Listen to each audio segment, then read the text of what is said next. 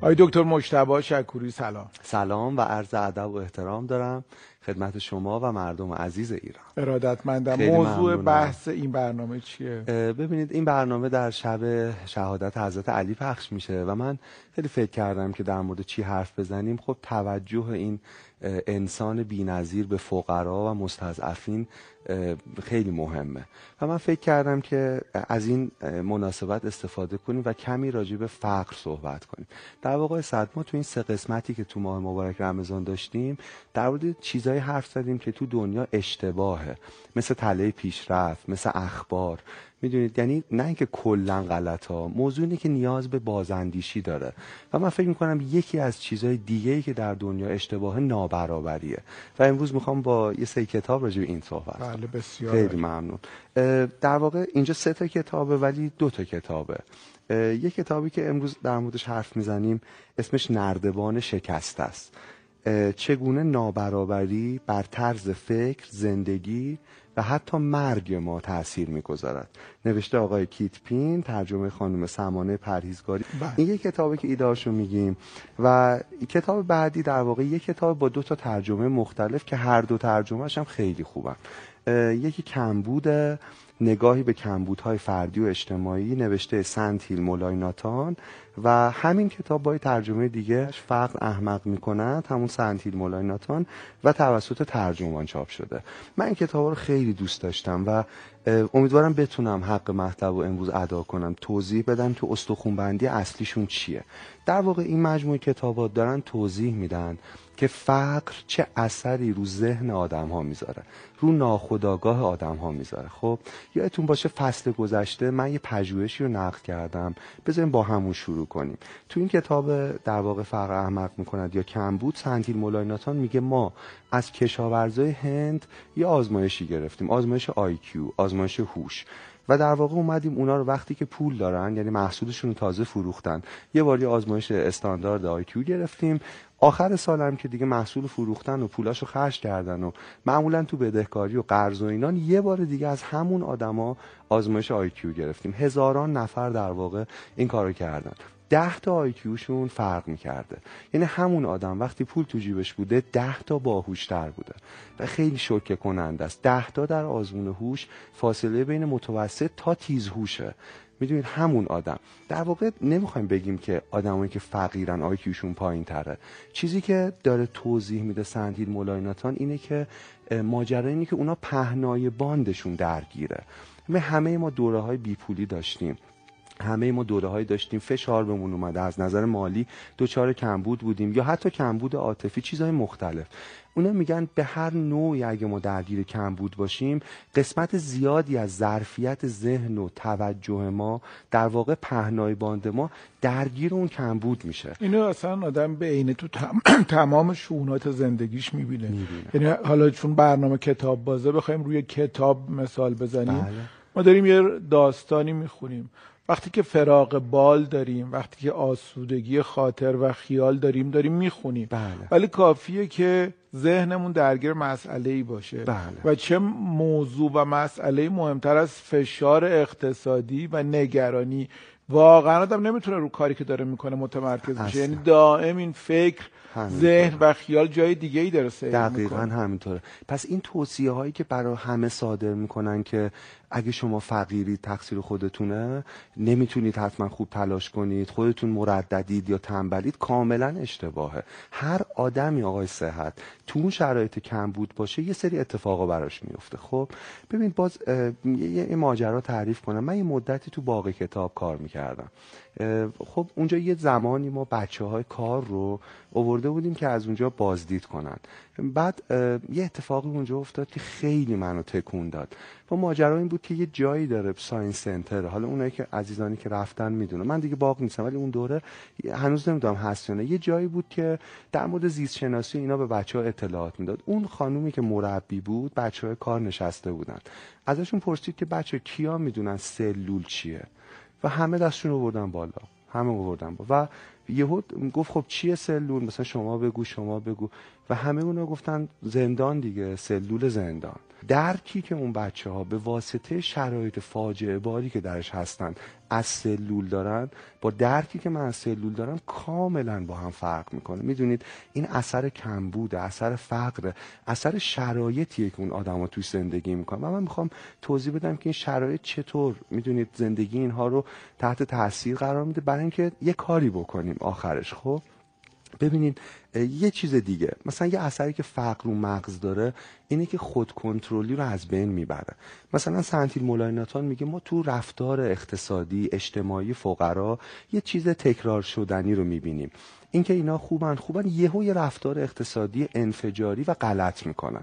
مثلا همون پسنداز اندکشون رو میرن یه جایی صرف میکنن که خیلی غلطه، پولشون از دست میره و سوال اینه که چرا اینطوریه. و اون میگه که تو مغز ما تصور کنید یه استعاره است، یه عضله خودکنترلی وجود داره، ما دائم باید خودمون رو کنترل کنیم که زیاد خرج نکنیم، تصمیم غلط نگیریم و میگه برای فقرا این عضله انقدر کار میکنه و انقدر اونا دارن خودشون کنترل میکنن که تصمیم غلط نگیرن، حتی تو خرید خاروبار مایحتاج زندگیشون درگیر همه این جزئیاتن که عضله خود کنترلیشون خسته میشه و از یه جایی به بعد مغز دیگه عملا رها میکنه و دیگه کنترل نمیکنه، برای همین تصمیم‌های انفجاری میگیرن. یه اثر دیگه فقر یه مفهومی داره به نام گشودگی.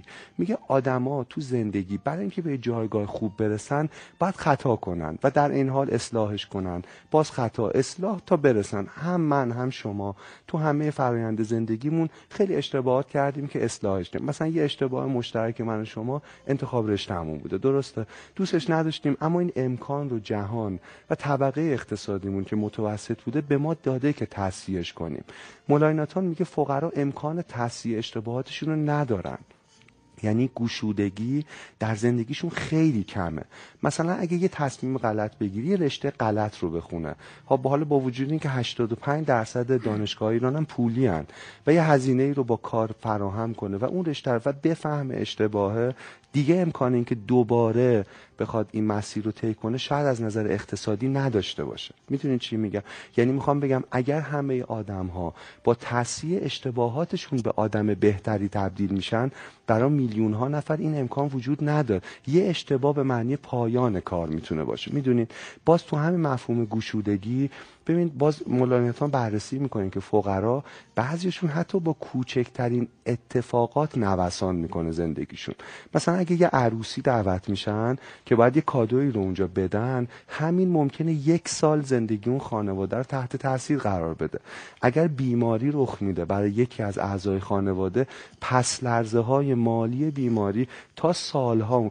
و ما در جهانی زندگی میکنیم که پر از این اتفاقاتی که کنترلش نمیکنیم. اینکه چقدر فراخی داره زندگی ما، چقدر گشودگی داره، چقدر ما میتونیم با توان مالیمون مستهلک کنیم اثر قوهای سیاه رو، یعنی اتفاقات پیش بینی ناشده رو، خیلی مسئله مو و میلیون ها نفر از این در واقع محرومن.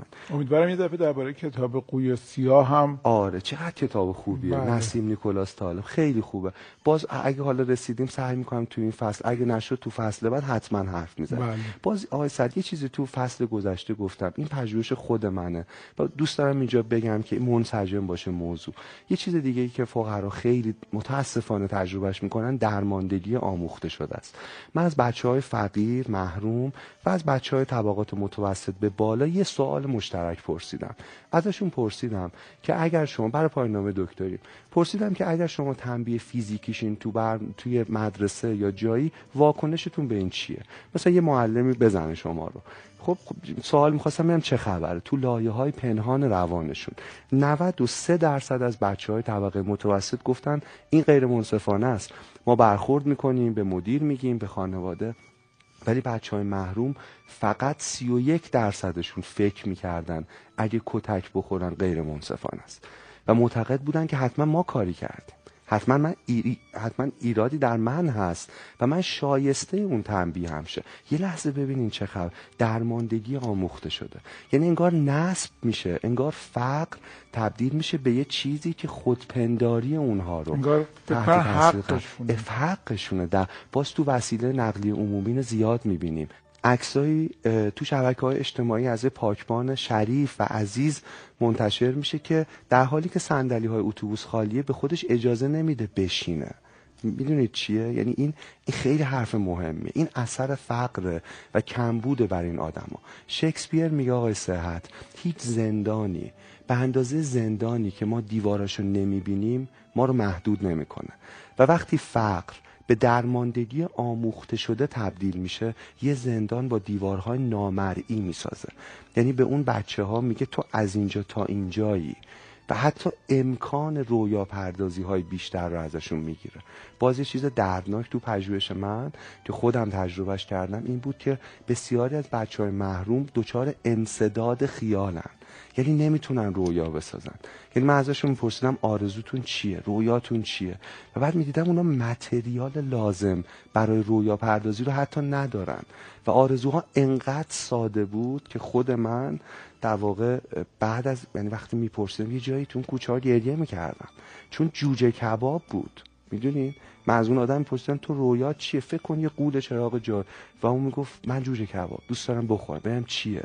میدونید، یا بعضی وقتا انفجار خیال داشتن، انسداد خیال، انفجار خیال.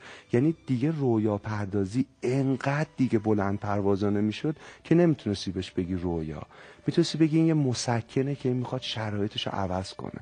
مثلا خشم تو رویاهایی که انفجار خیال خیلی جدی بود، اینکه میخوام مثلا به یه باندی که خلاف میکنه ملحق شم و اونجا حقم از این جامعه بگیرم. میدونید اینا مهمه. حالا کاش یه برنامه بود من میتونستم این آرزوها رو در واقع بخونم. بریم جلوتر. قسمت دیگهش تاباوریه. یه آزمایش معروفی هست که به سری آدم یه شوکایی وارد میکردن، شوک مثلا برقی. بعد تو بعضی از این آدما یه گروه یه دکمه برای توقف این وجود داشت، در مورد بعضی‌ها هیچ دکمه‌ای نبود رو میز. یعنی شما فکر کنید به من و شما شوک میدن، ولی شما یه دکمه توقف دارید. هر وقت خیلی آزرده شدید میتونید بگین دیگه نه، ولی من اینو ندارم. بعد نگاه کردن تاباوری اینا چقدر با هم فرق میکنه. آدمایی که یه دکمه توقف رو میزشون بود که اون درد رو متوقف میکردن چندین برابر بیشتر تحمل میکرد، چون فکر میکردن من خودم میتونم کنترلش کنم. ولی آدمی که اون کنترل رو نداشت در اولین چیز در واقع تاباوریش میشکست، فرو میریخت. آقا صد فقرم اینجوریه، فقر دکمه توقف نداره، در واقع اون دکمه کنترل رو نداره. اون آدما وقتی تحت شرایط فشار و کم بودن، اینکه یه جا مثلا دکمه رو بزنن و متوقفش کنن وجود نداره. بدهی‌ها پشت هم جمع میشه، معمولا فشارها همین، و این تاباوری اونها رو کاهش میده. تاباوری هم بخش مهمی از موفقیته. ما میگیم باید آدما پوسکلوف باشن، تحمل کنن، ولی کسی که احساس میکنه کنترلی بر شرایطش نداره، تحملش خیلی کم میشه، آستانه تحملش. بریم رو کتاب نردبان شکسته ایده های اونم بگم، بعد بحثو جمع کنیم. جالبه، من به عمد این بحث رو تو این شب مبارک در واقع خواستم بگم، چون از اون شبایی که آدما فکر میکنن در مورد جهان، در مورد خودشون، در مورد اون رسالتی که بر عهده ماست، و شب کسیه که همه زندگیش در واقع در خدمت این بوده که با این پدیده فقری جوری مبارزه کنه. حالا اینه که برای ما فکر میکنم درسه. تو نردبان شکسته کیت پین با این مثال شروع میکنه که سری ایرلاین، یعنی خطوط هوایی، اومدن برای اینکه مثلا به سفر بیشتر خوش بگذره به مسافراشون، یه سری پژوهش‌های روانشناسی کردن. بعد یه چیز جالب دیدن، اثر نابرابری بر ذهن آدما. خب میدونید که صندلی‌های هواپیما معمولا دو قسمته. بعد یه قسمت فرست کلاس داره، صندلی‌های راحت، غذاشون فرق میکنه، پولدارا میشینن. یه قسمت هم داره قسمت عادیه. اینا به طرز عجیبی تو این پژوهشی که داشتن میگه خدماتشون رو می‌خواستن بهتر کنن، یه چیز جالب دیدن، به درد بحث ما میخوره.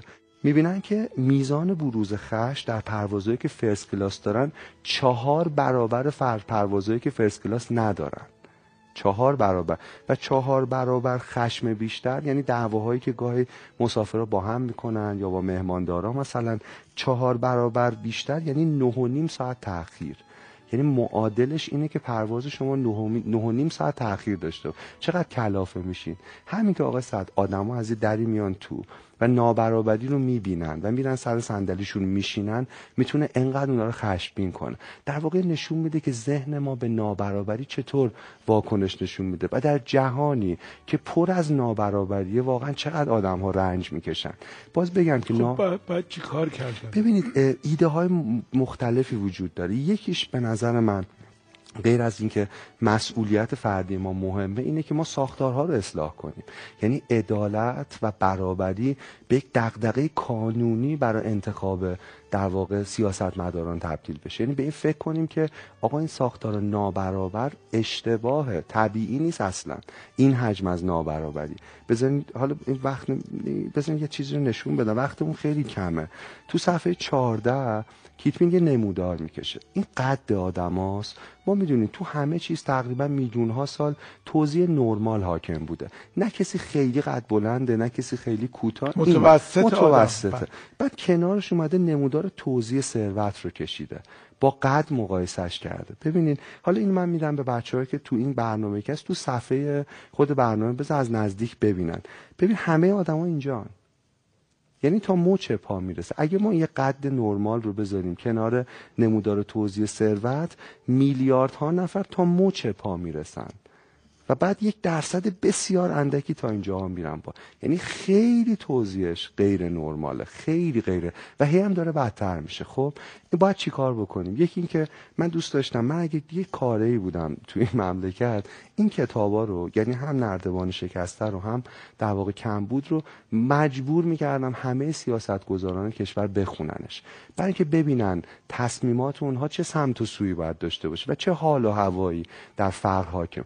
قسمت دومش ایده یه کتاب جدید منتشر شد به نام دیگر دوستی مؤثر و تو این کتاب میگه فارغ از اینکه ساختارها رو باید اصلاح کرد، ولی ما هم به عنوان شهروند وظیفه‌ای داریم و اون تحت یک تیتری به نام دیگر دوستی مؤثر توضیحش میده.